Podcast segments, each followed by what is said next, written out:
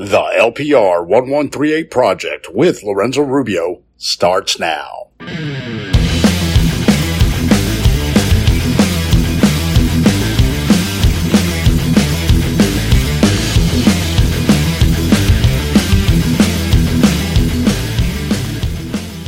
All right, it's another episode of the LPR 1138 project.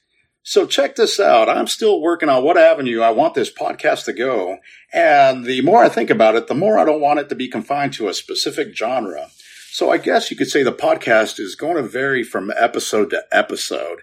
And taking the advice from a couple of friends, I'm going to, one, just record something and publish it. And two, not worry about it being perfect. With that being said, a big thanks goes out to Mike at MOA Solutions on YouTube. He's got some pretty cool 3D printing time lapse videos on there to check out.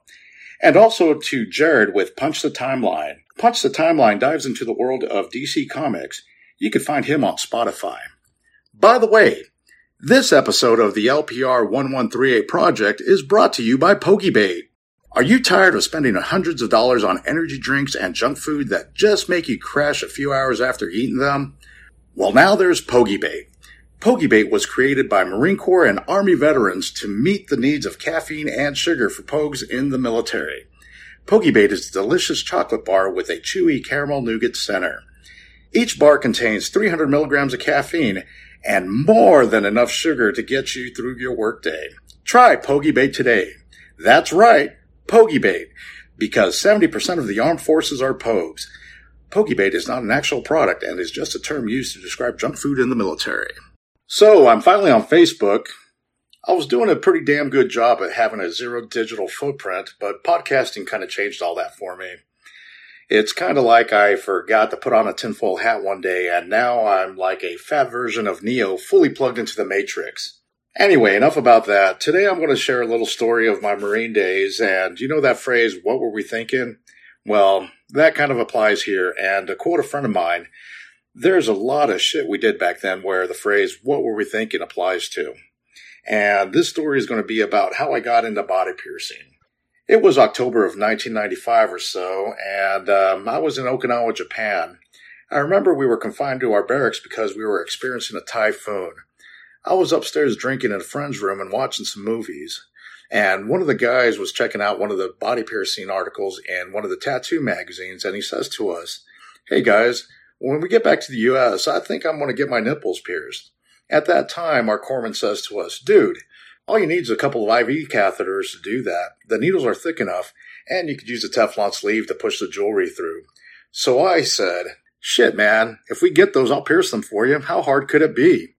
Well, anyway, we kept on drinking and eventually ran out of beer, but we didn't feel like calling it a night. Now, keep in mind the barracks were on lockdown because of that typhoon, and there were a couple of Marines standing duty to make sure no one tried to leave the barracks. But you should never underestimate the determination of drunken Marines to get more beer. So, we decided to go on a mission, and that mission was to empty the beer vending machines close by and to liberate some IV catheters from the battalion aid station. The plan was to rappel from the second story window, get the beer from the vending machines, and on the way back, stop by the battalion aid station for our corpsman to grab a few IV catheters, then climb the rope back up to the second floor window. It seemed like a great plan, but on the way out, one of the guys fell and twisted his ankle. Now we were a man down, so he stayed behind and secured the rope. The beer run went as planned, and we were on our way to BAS. Luckily, there was no hiccups there, and we were able to make our way back to the barracks. We climb our way back to the second floor room, downed a few beers, and then I commenced to do my first of many body piercings. I gotta say, I did a good job considering the drinking and not knowing what I was doing. Hey, by the way, speaking of beer, did you know this podcast runs on cheap ass beer? Cheap ass beer. Are you in between paydays and you're bummed out because you don't have enough money to leave the barracks? Lucky for you, the PX is full of cheap ass beer. Cheap ass beer is a fraction of the cost of your name brand beer, and even though it tastes bad, it'll mess you up. So stay in this weekend and play video games while you drink some cheap ass beer. oh man, there were plenty of weekends of drinking cheap ass beer. Anyway, okay, where was I? I finished my time in Japan and now I'm back at Camp Pendleton and I was getting pretty good at body piercing. Word slowly started getting around to the enlisted about some guy doing body piercing on base, so it kept me pretty busy. A few months go by and then I get transferred to 11th Marine Regiment. At first, I kept the body piercing gig low key there because I really didn't know anyone and I didn't want to get in trouble.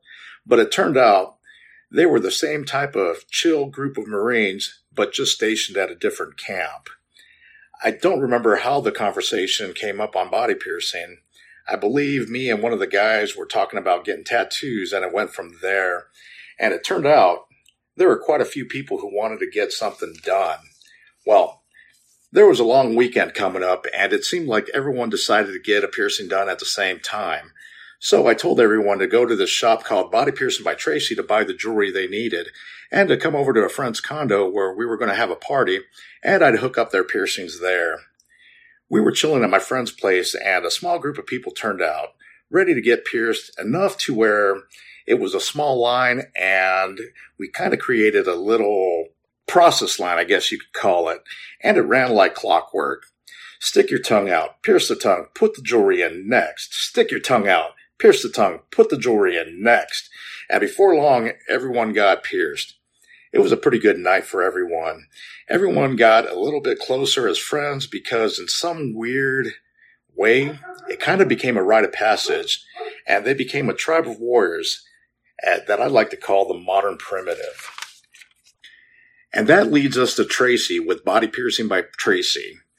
Going back to the jewelry thing, there were a lot of people going to that piercing shop just to buy jewelry, enough so that the owner of the shop, Tracy, made an effort to find out why people were coming in to buy jewelry and not getting pierced by her. One weekend, I was out surfing by the pier having a good time, and I noticed this red Jeep stop on the beach drive, and there was this woman waving her arms back and forth and yelling in my direction. I assumed she was yelling at me, so I paddled on in to see what was up.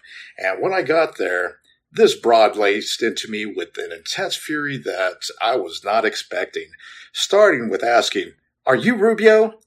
I replied yes. And then she went on saying, What the hell, man? You're telling people to buy jewelry from me so you could do bootleg piercings out of your apartment? I run a piercing shop and you're stealing business from me.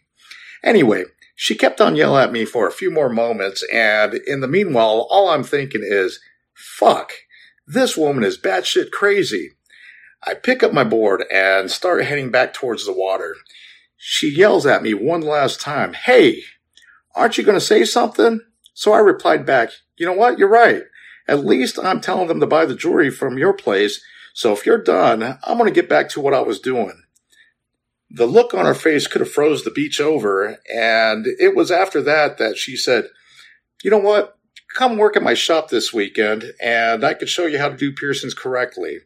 And that way, I won't lose any business. I accepted that offer, and the rest was history.